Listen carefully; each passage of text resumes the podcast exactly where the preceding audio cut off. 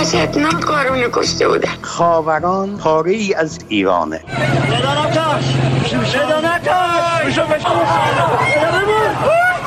کدوم آبان؟ گفتم آبان خونین 98 هواپیما بارها سقوط کرده توی خونه های ما. هر شب داره سقوط می‌کنه. دختر من سالم و سرحال بوده. داخل فرودگاه سپاه یا نیرو انتظامی. بچه من رو بودنه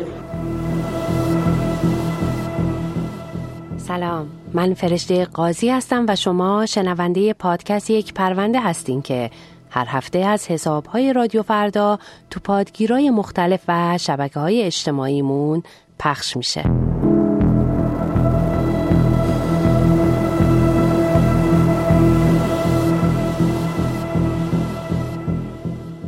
من بکتاش آپتین عضو هیئت دبیران کار نویسندگان ایران هستم.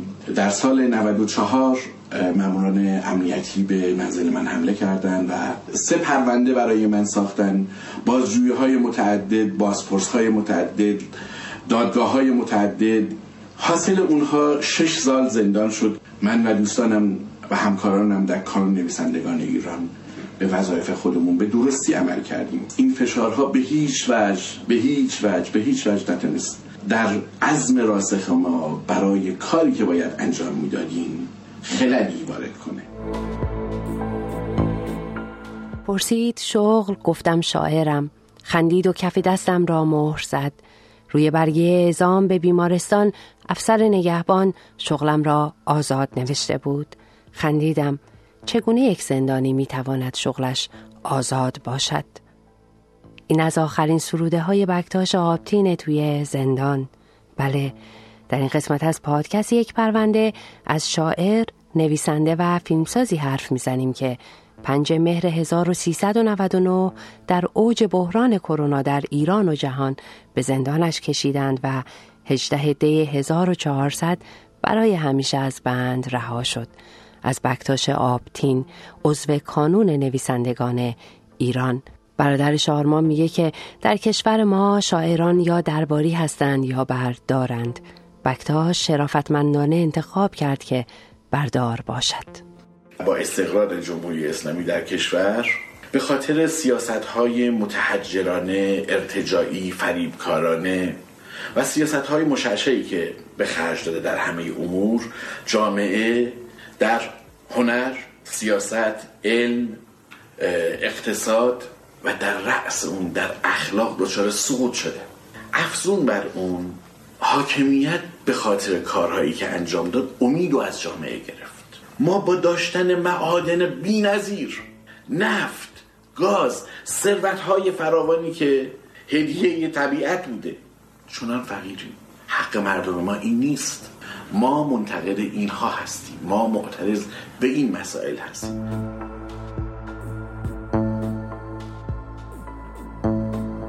اسمش مهدی کازمی بود. می‌گفتم ما نه مهدیه که هدایت کنه کسی رو و نه کازمه که کزم قیز بکنه اتفاقا عصبانی هم میشه. مجموعه شعر و پای من که قلم شد نوشت برگردیم رو با اسم مهدی کازمی منتشر کردم و بعد انتخاب کرد و شد بکتاش آبتین و سرود موجه ها چشم هایم را بخیه کردند و رسید به شناسنامه خلوت و از پتک گفت و نوشت در میمون خودم پدر بزرگم. ما هم در این پادکست بکتاش آبتین میشناسیمش. شاعری که جان داد اما به سرکوب تن نداد. از همسرش مریم یاوری که می‌پرسم میگه او به معنی واقعی کلمه آزادی خواه بود. اون چیزی که در مورد آبتین به عنوان یک انسان می‌تونم بگم اینه که اون آزادی خواه بود و آزاداندیش بود. و این دوتا کلمه رو نه در کلام بلکه به معنای واقعی زیست کرد.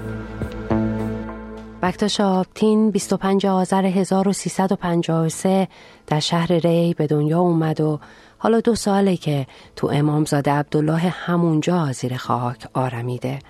جلوه آشکاری از سرنوشت تلخ کسانی که همراهی و همرنگی با جریان رسمی هنر و ادبیات جمهوری اسلامی رو نمیپذیرند و پایبند اصول اعتقادی و جهان شمول آزادی و بیان و اندیشه میمونن از رضا خندان مهابادی عضو کانون نویسندگان ایران دوست و همبندی بکتاش آبتین در زندان می‌پرسم که چه بر آبتین گذشت؟ از او که با بکتاش زندانی شد و بدون او از زندان بیرون آمد و نشست بر جایگاه شاهد عینی. پونزده ماه حدودا در زندان بود که دچار ویروس کرونا شد. چند بار رفت بهداری گاهی یک آمپولی تزریق می‌کردن یک داروی قرصی چیزی می‌دادن و برمیگردوندن و این بود که هر روز بیماریش تشدید می‌شد. که دوستان اعتراض کرده بودن که رسما داره تلف میشه این داره از بین میره. این بود که مجبور شده بودن اعزامش کنن به بیمارستان. زنجیر شده به تخت بیمارستان و با, با مراقبت دو تا سرباز که حتی کلید اون زنجیر هم دست اون سرباز ها نبودن. اگر زندانی کاری می داشت باید میگشتن افسر نگهبان رو پیدا می‌کردن تا کلید رو بیارن و ممکن خود این جریان یکی دو ساعت طول میشه در هر صورت یک هفته هم در بیمارستان طالقانی بود. خانواده بعد از تلاش بسیار تونست ایشون رو منتقل بکنه از اون بیمارستان طالقانی به یک بیمارستان خصوصی بیمارستان ساسان. ده دوازده روز بعدش دیگه به کما رفت بکتاش و یک هفته بعد از این کما هم متاسفانه جانش رو از دست داد. رضا خندان مهابادی از بیماری زمینه ای بکتاش آبتین میگه و اهمال و کوتاهی عمدی مسئولان و مقامات غذایی و امنیتی. فرایند بیتوجهی مطلق به وضعیت جسمانی و بیماری یک زندانی اون رو به کشتن داد. این رسما قتل بود. هیچ اسم دیگری نمیشه روش بذاری چون کاملا مشخص بود که این بیماری این ویروس وقتی میشینه به تن یک شخصی که بیماری زمینه هم داره و پرونده این بیماری زمینه هم در دست سازمان زندان ها و بخش قضایی به اصطلاح این حکومت هم بود این بیتوجهی های عملی و علنی موجب این شد که بکتاش جانش رو از دست بده در سنی که همچنان هنوز جوان بود. 18 دی 1400 کانون نویسندگان ایران اعلام کرد که شاعر، فیلمساز و عضو پایدار و برجسته کانون نویسندگان ایران جان شیرین خود را فدای آزادی کرد از میان ما رفت. زندانبانان حکومت پس از ابتلای مجدد آبتین به کرونا با اخلال آمدانه در روند درمان او جنایت عمدی دیگری را کلید زدند. آبتین را شبانه به بیمارستان طالقانی بردند به تخت بیمارستان زنجیر کردند او را شبانه روز آزار دادند و سرانجام جسم نیمه جانش را به خانواده سپردند. اما کار از کار گذشته بود و چنان که خودش بریده بریده در روزهای آخر بر زبان می آورد در آن محلکه مرگ را پیش چشمانش آورده بودند. و این مریم یاوری همسر بکتاشه که گل پرپر می‌کنه روی خاک تازه پاشیده روی پیکر شاعر و مردمن که می‌خونن. قفس را بسوزان. حکومت!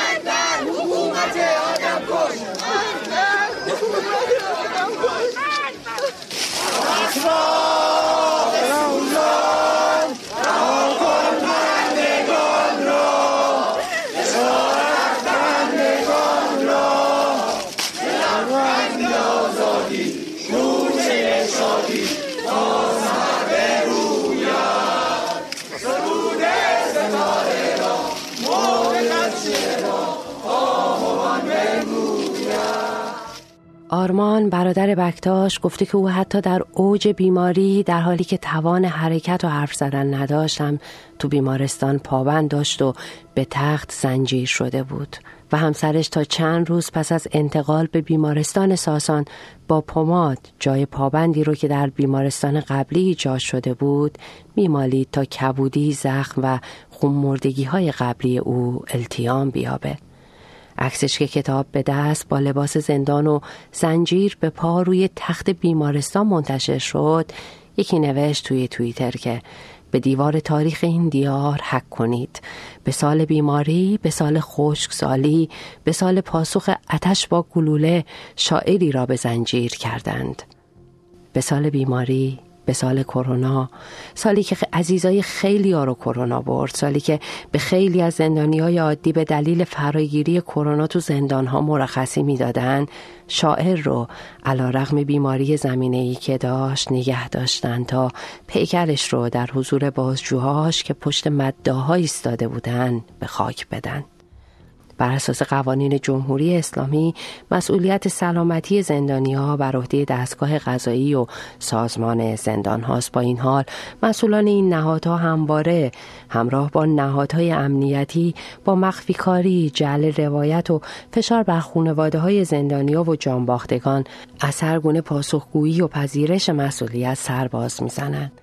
از علی اکبر سعیدی سیرجانی نویسنده که 23 اسفند 1372 توسط ماموران وزارت اطلاعات در خیابون روبوده شد و پس از نه ماه بیخبری در چهارم آذر ماه 1373 در زندان کشته شد و مرگ طبیعی عنوان شد تا بکتاش آبتین که این آخرین صدای اوست. از آخرین مرخصیش در کنار پدرش که او هم بعد از آبتین تاب نیاورد و چندی بعد به پسرش پیوست. وقتی این استاد رفت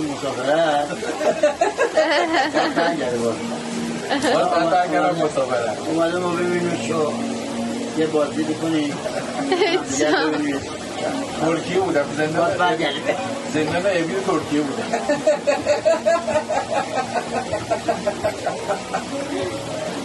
او مگه چیکار برداری که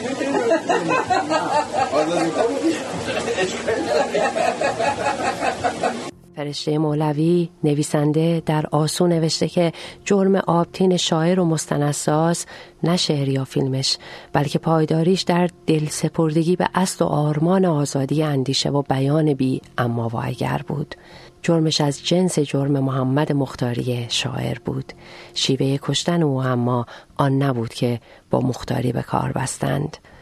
درباره محمد مختاری در شانوزدهمین قسمت از این پادکست حرف زدیم با عنوان ما نویسنده این پیشنهاد می‌کنم اون قسمت رو هم اگر نشنیدید گوش کنید. اما بکتاش آبتین چندین دوره از اعضای هیئت دبیران کانون نویسندگان بود. بارها جایزه گرفته بود برای شعرهایی که سروده و منتشر کرده بود. خودش می‌گفت ما شعرهای اصلی ما اوناییه که چاپ نمیشه و سانسور میشه. او بارها بازداشت شده بود آخرین بار همراه با رضا خندان مهابادی و کیوان باژن تو پرونده ای که وزارت اطلاعات علیه اونا گشود زندانی شدند. اتهامشون عضویت در کانون نویسندگان ایران انتشار خبرنامه داخلی کانون آماده کردن کتاب پژوهشی درباره تاریخ پنجاه ساله کانون برای انتشار داخلی بیانیه های کانون حضور بر مزار جانباختگان قتل های سیاسی محمد جعفر پوینده و محمد مختاری و شرکت در مراسم سالانه احمد شاملو بود اتهاماتی که خود بکتاش آبتین به اونا افتخار می کرد. شش سال زندان اما ارمغان این اتهام ها برای بکتاش شهابتین از سوی محمد مقیس قاضی اون موقع شعبه 28 دادگاه انقلاب بود. زندانم اما نتونست مبارزه برای آزادی بیان و علیه سانسور رو از بکتا شهابتین بگیره. رضا خندان مهابادی میگه که او تو زندان هم فعالیت می‌کرد. در اونجا کتابخونه رو مسئولیتش رو به عهده گرفت که کارش رو سر و سامون بده چون کتابخانه بینور و به اصطلاح بدون بدون تحرکی بود با کتاب های بسیار بد به یک معنا. و با دو تا دیگه از دوستان شروع کردن به درست کردن و سر و سامون دادن به کتاب های کتابخونه به اصطلاح ساعت حضور و غیاب و اینجور چیزها. و بعد از مدتی موفق شدن دوستان. که کتابخونه درست درمانی درست بکنن که بچه ها استفاده می‌کردن به خوبی. همچنین در فعالیت های دیگه زندان هم بکتاش حضور داشت. ما اونجا مجمع عمومی داشتیم که از زندانیان سیاسی تشکیل می‌شد. و یک چیز داشت یک به اصطلاح گروه اجرایی داشت که بکتاش عضو این گروه اجرایی بود و کارهایی رو که برای زندانیان لازم بود انجام بشه پیگیری مسائلشون یا جای رفاهیشون رو انجام می‌دادن. به حال بکتاش در اونجا عنوان عضو فعال و همچنان مدافع حقوق زندانیان سیاسی اونجا فعال بود. غواص بود. دوچرخه سواری می‌کرد. همیشه میخندید. فیلمساز بود. پارک مارک رو درباره یه معتاد به کراک ساخت و موری زن می‌خواد رو درباره مشکلات جنسی و ازدواج یک سرایدار. از زندگی لوریس چکنواریان و همایون خرم و علیشاه مولوی تا ناصر زرفشان و اکبر معصوم بیگی و فریبرز رئیسدانا و چندین چهره هنری و مدنی دیگه مستندها ساخت و مستند آخرش. ناتموم موند درباره کانون نویسندگان ایران. حالا خودش نیست اما فیلماش تو جشنواره های مختلف جهان همچنان نمایش داده میشه و مرسیهی برای گلهای پژمرده مجموعی از شعرهای منتشر نشده او در زندانه که تازه منتشر شده. امروز به اندازه کافی شاعر خوب داریم فیلمساز خوب داریم. هنرمند خوب داریم چیزی که کم داریم اینه که یه سری آدم وایسن مبارزه کنن. یه سری آدم وایسن حقشون رو بخوان. یه سری آدم وایسن و پایداری کنن پایمردی کنن. فضیلت پایمردی مبارزه و ایستادگی این حلقه مفقوده معاصر کشور منه. بدین ترتیب دوست دارم که همین امروز در جوانی با اقتدار جان شیرینم رو فدا کنم برای آزادی وقتی در آخرین ملاقات زندان معشوقم پرسید چگونه می میرد انسان سکوت در گوشی تلفن جام می‌داد. آری من مرگ دوستانم را با مهر باطل بر شناسنامه ای بیرونق تمدید کرده بودم طرف آنکه پیش از آنکه بمیرم برای آزادی جان داده بودم و او جان داد بکتاش آبتین که در این قسمت از پادکست یک پرونده از او حرف زدیم. سعیدی سیرجانی پیش از آنکه زندان جانش را بگیرد در نامه‌ای به رهبر جمهوری اسلامی نوشته بود بگذارید آیندگان بدانند که در سرزمین بلاخیز ایران هم بودند مردمی که دلیرانه از جان خود گذشتند و به پیشباز مرگ رفتند. وطنم بوی عرق می‌دهد. بوی کار در مزار انگور.